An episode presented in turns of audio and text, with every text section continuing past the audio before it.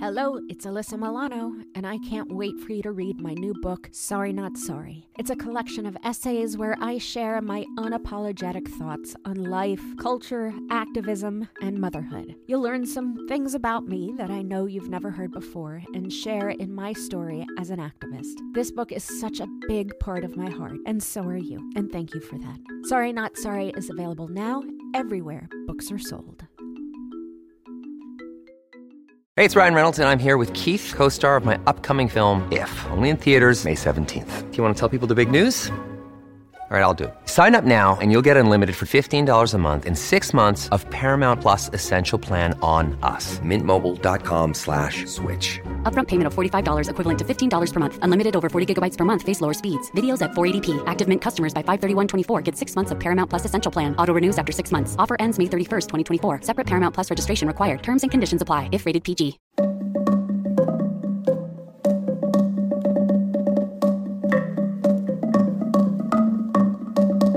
Hi, I'm Alyssa Milano, and this is Sorry Not Sorry.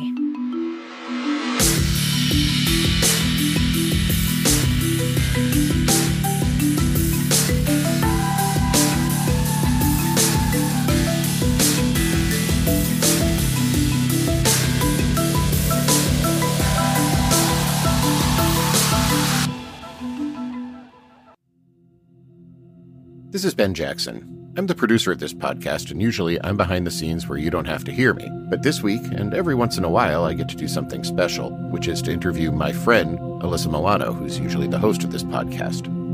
With Alyssa's longtime work as an activist for women's rights and for equality, and given the national attacks against women from the right happening both on the federal and at state levels, we thought it was a good chance for us to sit down and talk about the state of women's rights and what is being done to protect them. So I hope you'll enjoy this interview with my dear friend, Alyssa Milano. The struggle for an equal rights amendment traces back to 1923 when feminist Alice Paul wrote the words that became ERA. The Decision has many at home asking could pregnancy loss land people in prison? That might sound kind of crazy to you, but one pregnancy advocacy group actually says yes and argues it's already happening. Alyssa Milano was a visible presence inside the committee room at the Kavanaugh hearing. She revealed last week that she did not tell her parents that she had been sexually assaulted for 30 years. Well, I've been an activist since I was 15 years old, and to me, uh, and how I've always felt about it, is there's no reason to be a celebrity, uh, to be famous, if you're not going to use your voice for those that have no voice. Hi, my name is Alyssa Milano, and I believe that you should use your platform, however large or however small, to make positive change in the world. Sorry, not sorry. Alyssa, welcome back to your own podcast. Why, thank you. Thank you so much. Pleasure to be here. A lot has changed since you were the guest here last. Has it, though? Has it changed? Yeah, yeah, and not for the better, but things are different. and We're going to talk about them. But let's start with the Equal Rights Amendment. And I guess let's just say, is it in the Constitution yet? Nope. The second question I would ask if I was doing this interview is Was it ratified? Well, was it ratified? Yes, it was. Yeah. So what the hell? What gives? I think we're closer than we've ever been before. Let me just say that. I think that there has been some real movement that's very exciting. I mean, Ayanna Pressley and Cori Bush have launched an ERA caucus to make the 28th Amendment, the Equal Rights Amendment, the ERA, a priority. And I think that is really exciting. All right, good afternoon, everyone. I have to say that my heart is overflowing with gratitude to all of you for being here today. I am Congresswoman Cori Bush of the great district of St. Louis. It's, yeah, it's in Missouri. Um, uh, and we are here to celebrate the launch. We're working on Missouri now. We're working on Missouri. We're here to celebrate the launch of the first ever congressional caucus for the Equal Rights Amendment. First ever. We had our first Judiciary Committee hearing, which was in March of this year. Since 1984, which is pretty incredible. And at that hearing, there were constitutional law scholars and advocates and lawmakers from both sides of the aisle, which I think is really important to say that this is an issue that has bipartisan support. The hearing was really outstanding. They made the case for enshrining equality in the Constitution, gender equality, which we do not have. And it focused on the joint resolution that was filed by Pressley in the House and Ben Cardin. God bless that man. He tries every single session to get this done, but he's got a resolution in the Senate which would basically remove the arbitrary timeline for ratification. So, what happened in 1970, whatever, is that the Equal Rights Amendment passed, but with this weird timeline, which was eight years originally, that they had to ratify, get 38 states to ratify. And they fell short by three states in the eight years provided. They extended this arbitrary deadline, which, by the way, the deadline is in the preamble of the amendment. It's not even part of the amendment. None of the states voted on the preamble. Exactly. They gave him a two year extension and they didn't get it done. They fell short by three states, which, if you think about it, in the 80s, three states decided that women should not have constitutional protection.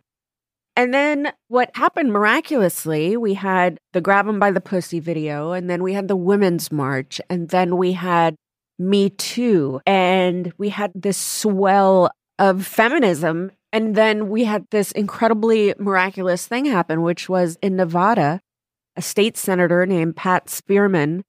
She actually put it in motion again and got Nevada to ratify.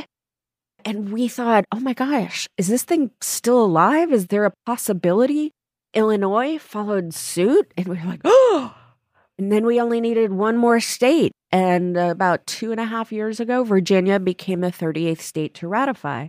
So, really, our tactic, and I'm on the board of the ERA coalition, was to instruct the archivists that look, we've met every constitutional requirement to get the 28th Amendment in the Constitution. Please publish it. And we should say the archivist is the person who's sort of responsible for publishing laws, including amendments to the Constitution. They work for the executive department. And this is not a lengthy amendment.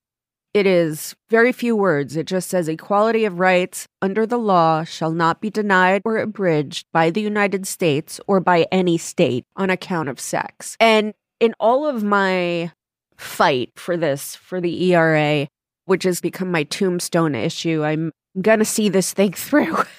but everybody I talk to is shocked. Most Americans think that this is already in our Constitution.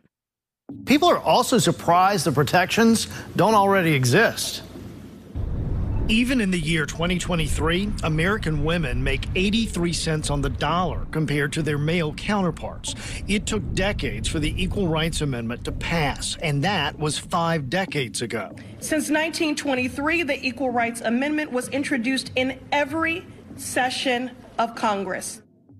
Yeah, and you know, this is the thing that drives me crazy is that we often think about the Republicans as the opponents to this. And when you've testified on this and when we've seen other people testify, and it's traditionally been white Republican congressmen who have been the most vocal opponents to it, who have just tried to get in the way of it, who have prevented it from happening.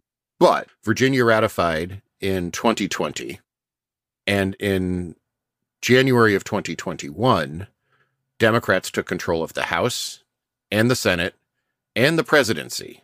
So why didn't we get it done then? What happened? Why is there no political will on our side for it? Like, what's the president's responsibility in this right now?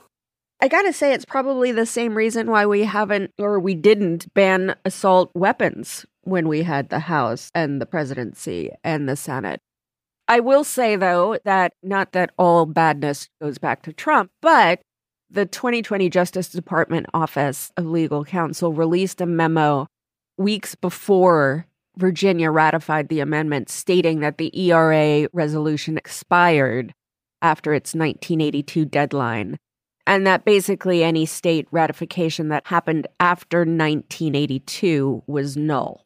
That happened, and there has been a pretty enormous pressure campaign to get Biden to take back that memo or to change that memo or to write his own memo.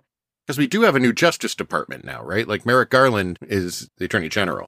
That's right. And it's interesting because nobody can get a meeting with him. And so that has been super frustrating. And it has been tweaked. That memo has been tweaked, but basically it was tweaked to allow Congress to attempt to move the deadline. It stopped short of fully rescinding that Trump era legal memo opposing the ERA. I would love to say that we are further along. It feels like we are, especially with this new caucus. It's going to take years to get it published in the Constitution as soon as all of these resolutions pass. So maybe we're five years away.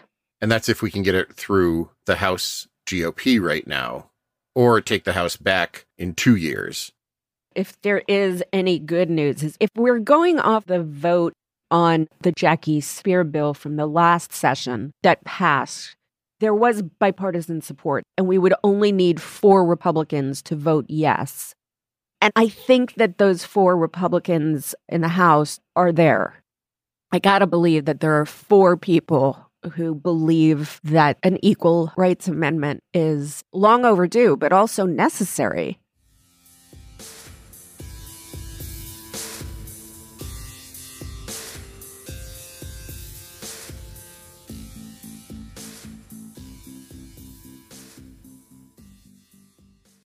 This episode is brought to you by Shopify. Forget the frustration of picking commerce platforms when you switch your business to Shopify, the global commerce platform that supercharges your selling wherever you sell. With Shopify, you'll harness the same intuitive features, trusted apps, and powerful analytics used by the world's leading brands. Sign up today for your $1 per month trial period at shopify.com slash tech, all lowercase. That's shopify.com slash tech.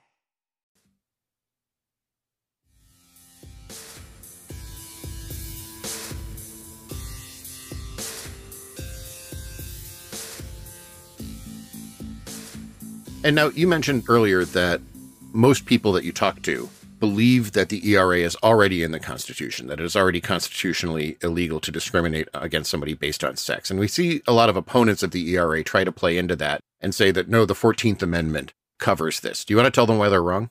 I mean, it seems so basic, doesn't it? But here's the deal. You know, I think lawyers have done law in general. I think scholars have done a really good job manipulating the 14th Amendment to include women and women's rights.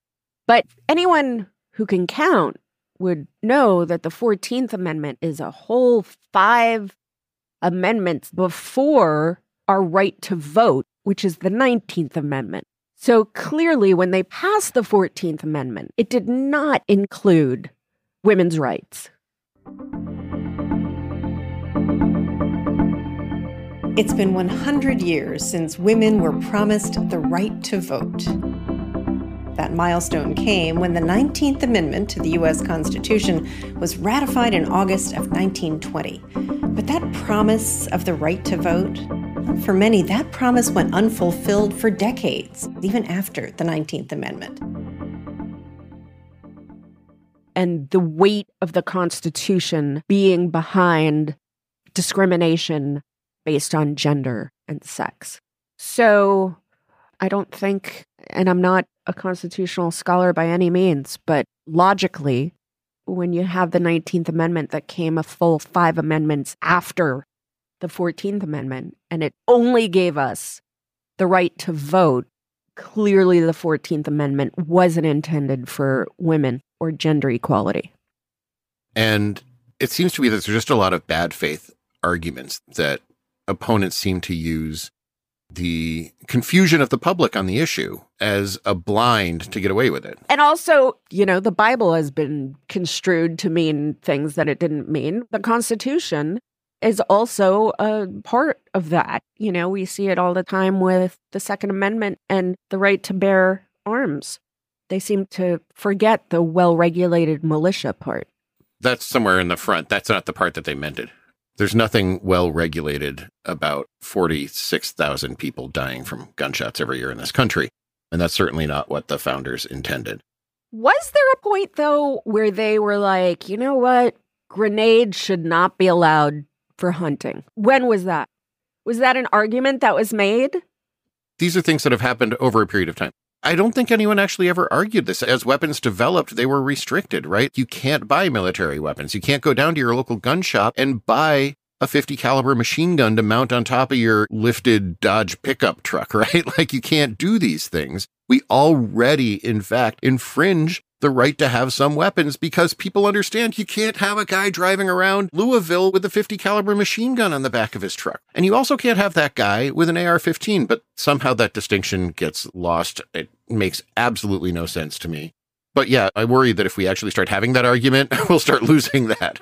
Do you think it's because we have turned our police force into militarized? I mean, I saw that body cam video from one of the mass shootings that we've had recently. There have been many. You know, I saw the weapon that the police person was using.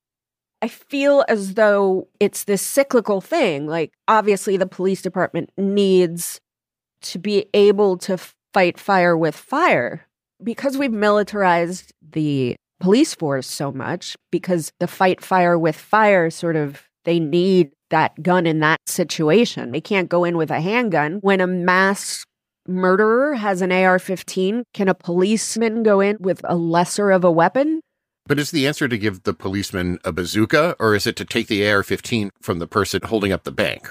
The answer has to be different than what we're seeing. But yeah, I think that there's something that's almost cartoonish about it, right? And I don't mean to make light of it, but you see, you know, Bugs Bunny or, you know, Yosemite Sam pulling out a small gun. So you have Elmer Fudd pulling out a bigger gun and then a bigger gun and a bigger gun until you get to missiles. And now you're a getting out of town. Oh, no, I ain't. Oh, yes, you are. Oh, no, I ain't. Oh, Where does it end? When in fact, you could stop it at the beginning. It's also militarization from a weaponry standpoint of police, but there's a culture, a military culture that exists there. We talk about the uniforms and the ranks. And in the military, that's important because it's designed to create a cohesive unit that is to resist outsiders, which is the exact opposite of what policing, I think, should be doing. I'd rather see police dressed like Geek Squad, you know, than the military. But this is the problem with every issue that we're talking about is it's not just issue based that is where people are coming up with common sense solutions. There is a culture war happening in this country with every single one of these issues even if you look at the ERA, their reason to be against the ERA is because they think it will lead to abortion rights or trans rights. And the truth of the matter, I mean, that's what we hope it will lead to, but none of it's been tested because we don't have an ERA. So we don't know. All we know is that women, that a lot of the burden in the workplace, in the workforce, comes down to just gender discrimination. If you're not a white dude, by the way, a white cis man, you have less opportunity for success, for basic things, and it's way past time. This should be easy, right? Like it should be really easy to say our foundational document says you can't discriminate based on sex. That's not a hard thing that anyone should have a problem with the land of the free, and yet they want to tell me what to do with the body. The land of the free, and yet they want to tell me what books we can and cannot read. The land of the free, and yet they want to tell teachers how to teach a fake history of our country. The land of the free, but my kids can't go to school without lockdown drills. There's nothing free about this land right now. Nothing at all. It's not freedom in any measurable sense. And even more than the land of the free, you look at the opening words of the Constitution, we the people. And the Constitution explicitly excludes more than half of the people. It does not include women who are more than half of the people. It doesn't include children. It doesn't include a lot of people. But we the people are the first words in our foundational document. And yet it is not we the people. It's we the me, right? It's we the people just like me a middle aged white guy. And that's ridiculous. You mentioned the workplace. And I think for the past year, I've been teaching in college, and it's even before the workplace where we're seeing right now women graduating from college are dramatically outpacing men, really dramatically. There's a very rapid shift that is happening there where women are entering the workplace more educated and for certain jobs more qualified because of that. And yet, at the same time this is happening, and it's hard for me to believe that it's a coincidence, there's a student debt crisis that has exploded in this country. And I'm wondering what you think about the burden of student debt falling on women and how that may impact women achieving financial equality in the workplace when we still have this wage gap. Americans hold 1.7 trillion in student loan debt and almost two thirds of that money is owed by women. If you think about that, and I think there was research, and I don't know if it was the American Association or the National Women's Law Center or whatever, but women with bachelor degrees graduate with an average of this number is crazy 3,000 more in student loan debt than their male peers. And if you think about the fact that we make so much less money, which the white man also doesn't think that's like a real thing, it takes us longer because we're not paid same amount. I thought one of the bravest moves that Joe Biden made was he said, I'm going to make it a priority to forgive $20,000 in student loan debt for middle and low income Americans. And I think it's at the Supreme Court now, right? There's two cases. There are a whole bunch of cases that are pending, right? So, a coalition of states filed suit to block this student loan debt forgiveness. And there's some question as to whether or not they have standing in it, although Missouri has its own public student debt office, basically. So, they may be the test case, whereas these other states that are involved in it do not. But currently, the program is blocked as a court order while that case pens through. And there are other cases that are going to follow suit. But it could be that Missouri is able to block student debt forgiveness for every single person in America. And we could see a decision from the Supreme Court as early as this June, and it will carry sweeping financial and political implications for years to come. Missouri, right in the middle of it all, is one of six red states that sued the Biden administration to block it. Missouri Senator Eric Schmitt said the president has no authority to unilaterally cancel nearly a trillion dollars of student loan debt and warned a decision like this would, quote, add to the deficit and economic woes. Congresswoman Cori Bush fired back, calling those arguments baseless and politically motivated. A key in this case is whether MOHELA, the state's student loan corporation, would be harmed if the government forgives this debt. Remember that this government just a few years ago passed a tax cut for wealthy people that is the exact same amount, $1.7 trillion, as we hold in student loan debt. And yet they say we can't afford it. Isn't it just fucking insane? Yeah, it's absolutely insane. Of course, like everything else, this falls really hard on women of color in particular, which are paid significantly less than educated men of the same jobs. I don't know how people are expected to come out of this. Yeah, I don't know either. And you see people who are 70 years old and they are still paying student loans because of the compounding interest over and over again. And it still weighs on them. It weighs on them forever. There's no way out of it. One of the things that I think Biden did best in this is that for all student borrowers of federal student loans, he was forgiving $10,000. But then for people who receive Pell Grants, which are for lower income borrowers, there's an additional $10,000. And that dramatically speaks to the debt of people of color, and particularly the women of color, who are by far the largest recipients of these grants. So there's not only like an inherent sexism that underlies the opposition to this, but there's an inherent racism too, right? That that we can't give money to let people who have been excluded from the educational system to feel like they can pay into the system. It is an inherently racist act, an inherently sexist act to oppose this. It should be, again, an easy thing to do. It should be an easy thing to say, yeah, this is a good thing for our country when we educate people. It's better for all of us to have an educated populace. But instead, they make up lies about critical race theory and gender theory and make it seem as though this is some sort of boogeyman hiding out there to corrupt children, when in fact it's been part of the educational training for advanced degrees largely for a very long time. Whether or not they like it, it is part of how our society functions. And you can't just pretend it's not there, but they make this big deal about it to scare people. And people, when they're afraid, they tend to vote for Republicans. Bottom line is college should be affordable for everyone, not just those who can afford it. And to not believe that is so racist. To not believe that college should be affordable for everyone is racist. They don't think racism exists. They don't think sexism exists. You can show them money. You can show them data. They don't believe it. You could show them facts. You could show them the actual moments in history where it is true. Well, not for long. You can't show them those moments anymore. Not in schools in Florida, you can't. Anyway, again, the burden falls on women. And it'll be interesting once the ERA passes what happens to things like student loan debt. And I think the ERA is so important right now, even though it's not tested on these issues of trans rights or abortion.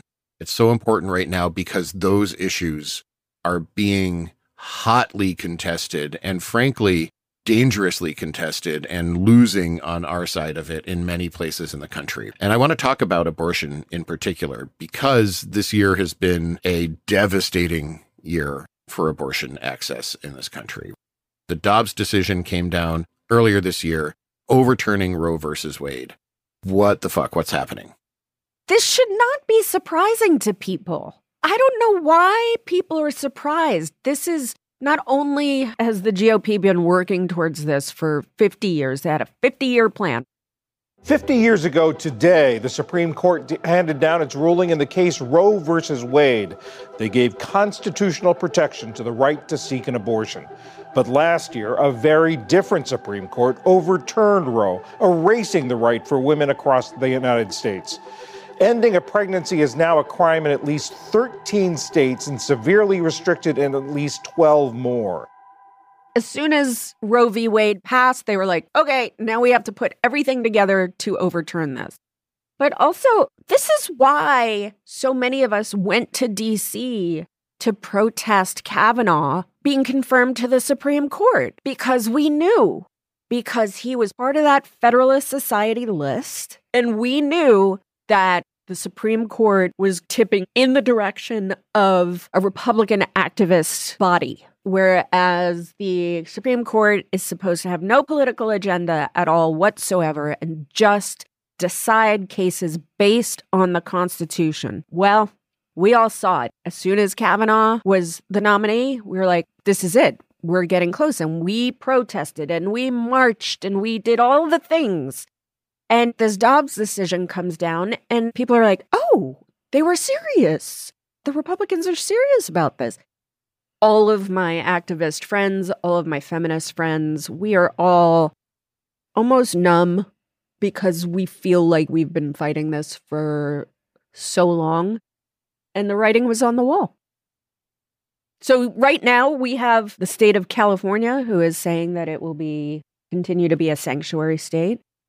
I don't know why more states are not following through, but also I don't know why more industries are not pulling their business from red states. And people say, well, that hurts the working person because the working person, they're going to lose jobs and not be able to feed their family.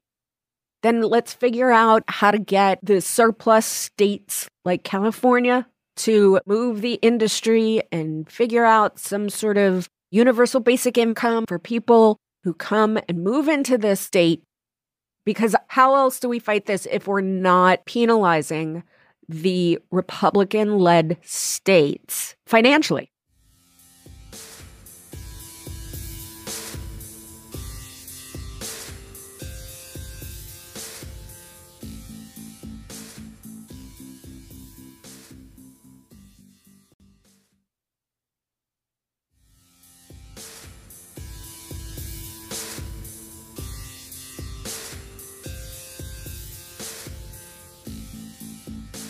They're culpable. You can't have it both ways. You can't say, oh, I care about this and here's my money, Ron DeSantis, right? This is the thing Disney absolutely should just pull out of Florida. But also, it's putting the women in my industry who are union members in grave danger.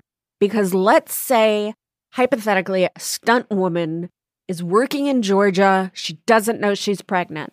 She does a stunt on set. It's her job. She's one of the 90,000 people that my industry employs in the state of Georgia. She has a miscarriage. Then what happens? She's investigated for murder as an entertainment industry, as an industry that prides itself on equality and equity and all of the things. We're allowing productions to put our union members in grave danger by shooting in these areas.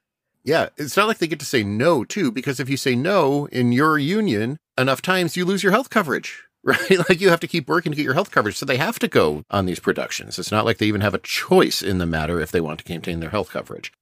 So it's a really serious problem. And it's a problem that exists. We see states now trying to prosecute medical professionals for providing abortions. Soon on this podcast, we're going to be talking to one of the women who is suing Texas because she nearly died when she was denied abortion care from a medical problem, which shouldn't be a consideration, but it wasn't even an elective abortion. It was an emergent procedure. And she nearly died because her doctors didn't believe that they met the legal threshold to give her an abortion. This is very literally going to be killing people. Forget all of the arguments on our side. You cannot possibly claim to be pro life and say, I'm going to let women die, who, by the way, their babies will die when they die their unborn children, if that's what you call them, will die with them, that I'm going to let them die so they don't have an abortion. And the hypocrisy between being so anti abortion and yet doing nothing about children dying in school. Dr. Zed, I got to ask you first, as a physician, as someone who has spent your career performing abortions specifically in cases where the mother's life is at risk. I, I, want you to explain for us how Tennessee's new abortion ban has complicated how you care for patients.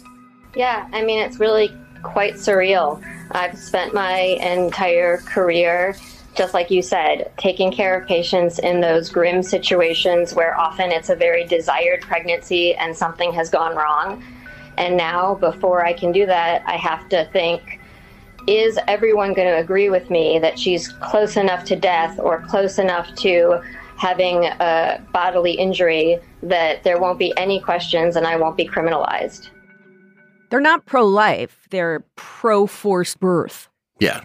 And now we've just seen a couple of court decisions come out on medical abortions, right? And this was brought in Texas by a Christian group that should have had no standing in this case to a Trump judge who overturned something that has never been done before the FDA's approval of mifepristone, which is one of the two pills used in medication abortions, and the judge has basically ordered that the FDA cannot continue its approval of mifepristone, which is one of the two medications used in medical abortions. And this ruling was full of the language of the Christian nationalist right. It wasn't calling them medical abortions, it was calling it chemical abortions. It wasn't fetuses, it was unborn children in the ruling. And at the same time, a judge in Washington, almost exactly simultaneously, issued a ruling saying the FDA cannot stop at least in 12 particular states that were members of another lawsuit seeking to protect mifepristone. And so now this is going to go to the Supreme Court. What's going to come out of this?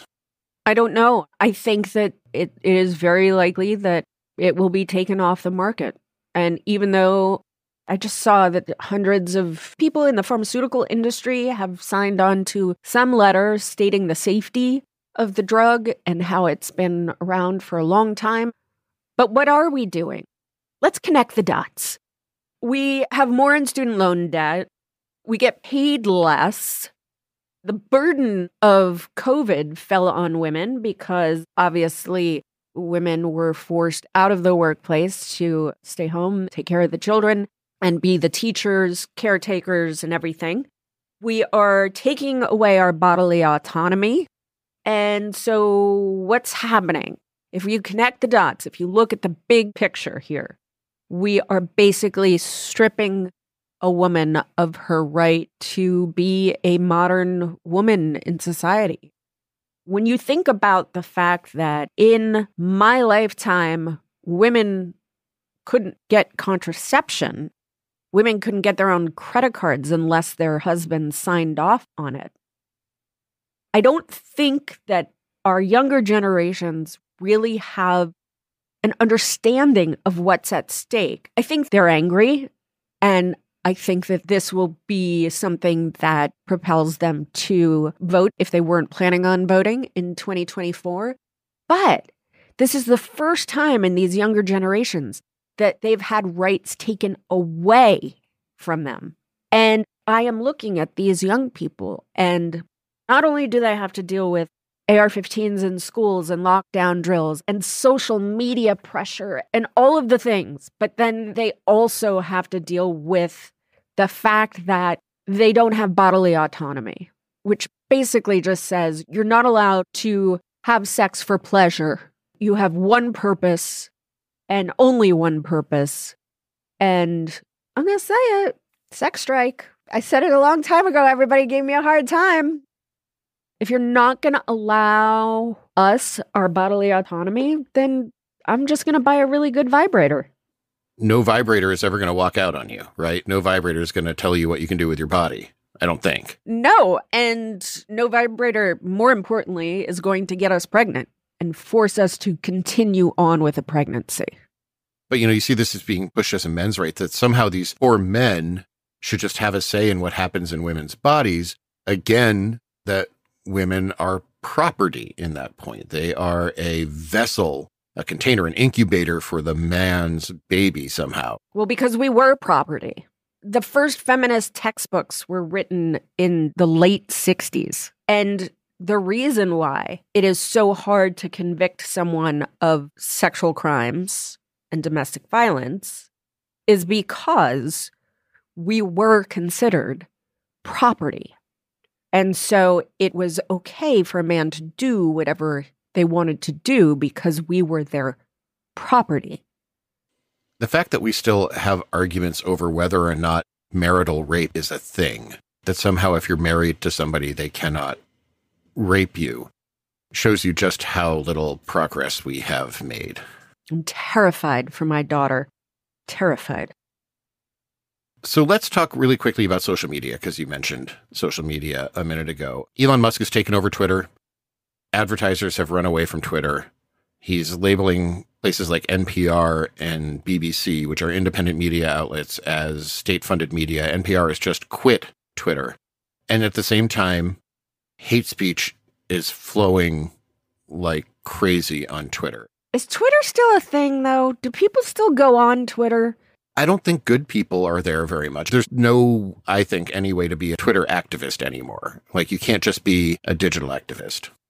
Go on there just for outgoing messaging, but I'm not, I don't read any my stream at all anymore. As soon as they changed the algorithm and I started getting like tweets from people from the extreme right on my feed, I very rarely open it up. I feel like I'm on Reddit more than any place else. Oh God, Reddit to me is the scariest of the places. And part of what I do is in trying to help you and my friends is make sure that people aren't being horrible to you in these places. And holy shit, if you search any woman's name on Reddit, the most disgusting things in the possible world come up. Reddit to me is where there's real danger there. It's almost a dark web place. But you have to search for it. It's not just popping up on your feed. But you don't have to search hard. You could go in and just type in a woman's name. No, it's not just popping up on my feed. But I think about a 12 year old boy who goes to see Ant Man, and then he searches Evangeline Lilly's name on Reddit after searching Ant Man, and the things that 12 year old boy is going to learn about how he thinks is he's supposed to interact with women. That's everywhere, though. You could do that on Google. It just as somebody who does this stuff a lot, I see it on Reddit in a way that I don't see it. And the things that I see on Reddit are particularly terrifying. There seems to be no regulation of it whatsoever. And that worries me because I guess where I was going with the social media thing is that what are boys learning on social media and how can we overcome social media to build better men? Because I think this is where a lot of boys learn now how to act. I've hacked Milo's social media account. He's on social media because he's like an elite baseball player and he's got like highlight videos that scouts are looking at. But I always am watching him on social media and I control his accounts. So I go in and I go in and I like puppy videos and baseball videos and women's rights reels and like all the things so that when I do finally hand over his account him his account hopefully I've done enough hacking that he's just getting the purest form of it. I've yet to do that with Bella although she has her account but she's not really into the screens. She puts down her iPad to read a book, which of course makes me so proud. So I think once she starts showing interest in social media, then I'll start hacking her account too. So I guess we should wrap up by asking you then what you ask everybody else when they close this out and what gives you hope. Nature gives me hope. And maybe it's because nature has become such a tool for me for my anxiety. But when you look at the evolution of a plant and the growth of a seed and how trees outlast everything, you know, if we're taking care of the planet, obviously, it gives me a lot of hope in the perfect plan that seems to be in place. Some would call it a glitch in the system or the matrix or whatever, but it does seem to me like there is some perfect higher being plan that we're all just living through. And that gives me a lot of faith that we're all right where we're supposed to be. I will say I am a full on atheist, and yet when I see giant fungus blob heading to Florida, it's hard for me to not have a little bit of faith. Hard to not realize that there is a perfect plan, right? When that blob is headed to Florida. I love Florida. Florida is really beautiful. Just hate the politics. Fantastic place. My mom lives there. Lots of great people who live there. The political system is a mess there, and I hope they get it sorted out. Well, Alyssa Milano, you give me hope. Thank you for all you do and for being the heart of this podcast.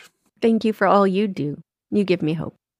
Hey, listen up, because I'm about to drop some knowledge that's going to blow your mind about the history of women's fight for the freedom to control our own bodies. And you're going to find out who's really behind the effort to take that freedom away. It's a struggle that's been going on for centuries. And now, more than any time in the past 50 years, it's one we've never been closer to losing.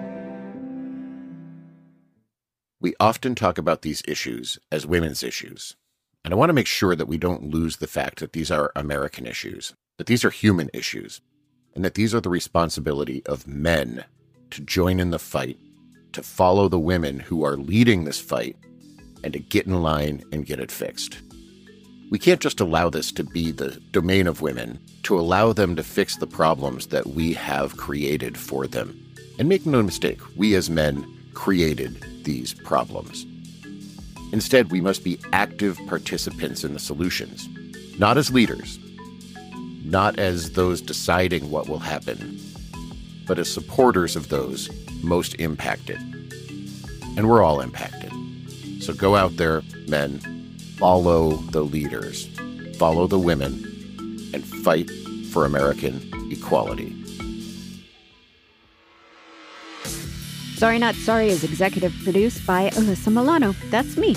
Our producer is Ben Jackson, audio editing and engineering by Maciej Lewandowski, and music by Josh Cook, Alicia Eagle, and Milo Bugliari. Don't forget to rate, review, and spread the word. Sorry, not sorry.